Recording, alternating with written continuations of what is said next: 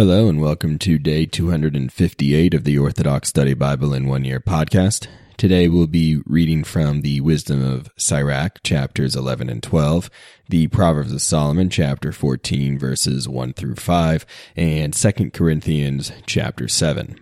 Let us begin with the wisdom of Sirach, chapter 11. The wisdom of a humble man will exalt his head, and he will take his seat among the great. Do not praise a man for his good looks, and do not detest one because of his appearance. The bee is small among winged creatures, but her fruit is first among sweet things. Do not boast about your fine clothes, nor magnify yourself in the day you are honored, because the works of the Lord are wondrous, and his works are hidden from men. Many tyrants have sat on the ground, but one never thought of has worn a crown. Many rulers have suffered exceeding disgrace, and honored men have been betrayed into the hands of others. Do not find fault before you examine a situation.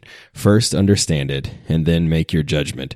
Do not answer before you have listened, and do not interrupt someone while he is talking. Do not argue about a matter that does not concern you and do not sit together with sinners when they judge a case. My son, do not let your business involve too many things. If you multiply them, you will not remain unpunished. And if you pursue them, you will not overtake them, and you will not escape by running away. There is a man who works and works and keeps on working, but is in much more poverty. There is another who is sluggish and in need of help, and he lacks strength and abounds in poverty. But the eyes of the Lord look upon him for his good and restores his well being from his humble state. He raises up his head, and many are amazed at this.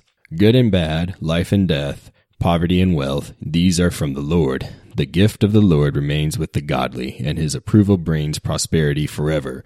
There is a man who grows rich because of his attention and restraint, and this is the portion of his reward. When he says, I have found rest, and now I will partake of my good things, yet he does not know how much time will pass until he will die and leave them behind to others.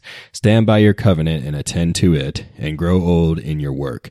Do not be amazed at the works of a sinner, but trust in the Lord and remain at your work, because it is easy in the sight of the Lord to make a poor man rich quickly and unexpectedly. The blessing of the Lord is in the reward of a of a godly man. And in an instant he makes his blessings flourish. Do not say, What do I need, and what good things will be mine in the future. Do not say, I am independent. From now on, what will harm me? In the day of good things, there is forgetfulness of bad things, and in the day of bad things, there is no remembrance of good things. For it is easy in the judgment of the Lord to reward a man on the day of his death according to his ways. The ill treatment of an hour makes one forget luxury and at the end of a man's life there shall be a revelation of his works. Consider no man happy before his death, and a man will be known in his children. Do not bring every man into your home, for the plots of the deceitful are many. The heart of an arrogant man is like a decoy partridge in a cage, and like a spy he watches for your fall. For he lies in wait and turns good into evil, and he will attach blame to the good one chooses. From a spark of fire a charcoal fire is kindled, and a sinful man lies in wait for bloodshed.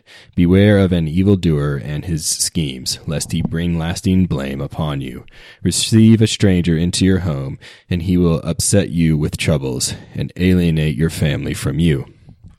Wisdom of Sirach, chapter 12. If you show kindness, know to whom you show it, and you shall be thanked for your good deeds. Do good to a godly man, and you will be repaid. If not by him, then certainly by the Most High. There shall be no good things for him who continues in evil things, or for him who does not give alms cheerfully. Give to a godly man, but do not help the sinner. Do good to a humble man, but do not give to an ungodly man.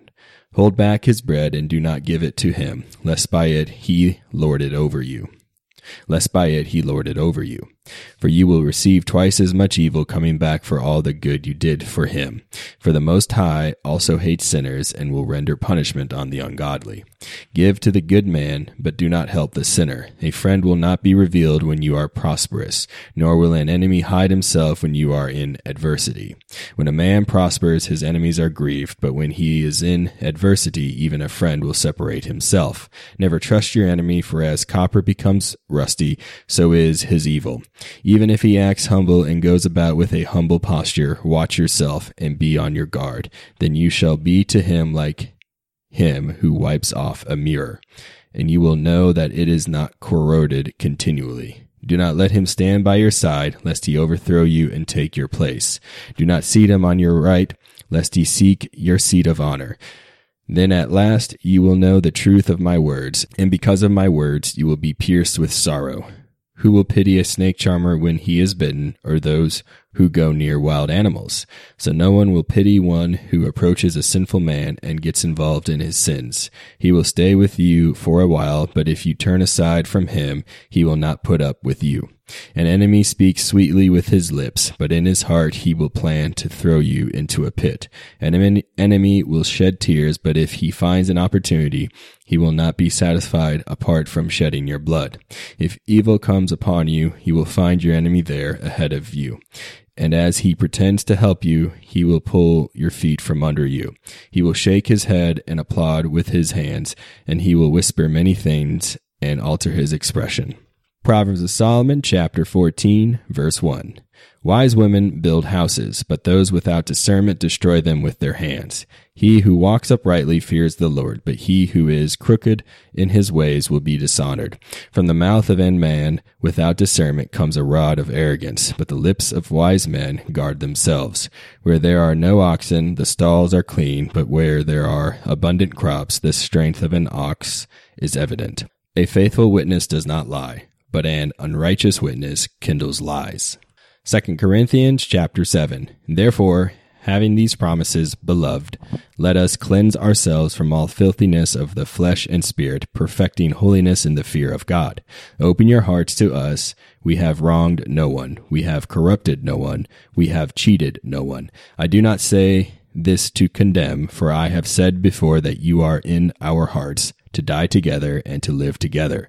Great is my boldness of speech toward you. Great is my boasting on your behalf. I am filled with comfort. I am exceedingly joyful in all our tribulation.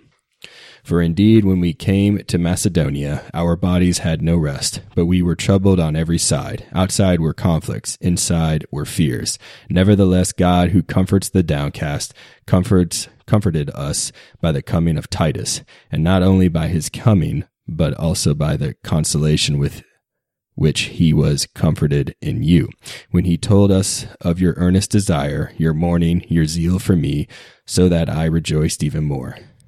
For even if I made you sorry with my letter, I do not regret it, though I did regret it. For I perceive that the same epistle made you sorry, though only for a while. Now I rejoice, not that you were made sorry, but that your sorrow led to repentance, for you were made sorry in a godly manner, that you might suffer loss from us in nothing. For godly sorrow produces repentance leading to salvation. Do not be regretted, but the sorrow of the world produces death. For observe this very thing, that you sorrowed in a godly manner, what diligence is produced in you, what clearing of yourselves, what indignation, what fear, what vehement desire, what zeal, what vindication. In all things you proved yourselves to be clear in this matter. Therefore, although I wrote to you, I did not do it for the sake of him who had done the wrong, nor for the sake of him who suffered wrong, but that our care for you in the sight of God might appear to you. Therefore we have been comforted in your comfort, and we rejoiced exceedingly more for the joy of Titus, because his spirit has been refreshed by you all.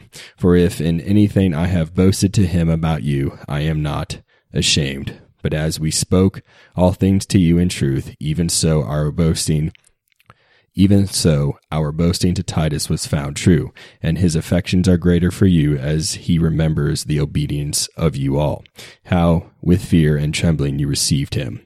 Therefore I rejoice that I have confidence in you in everything.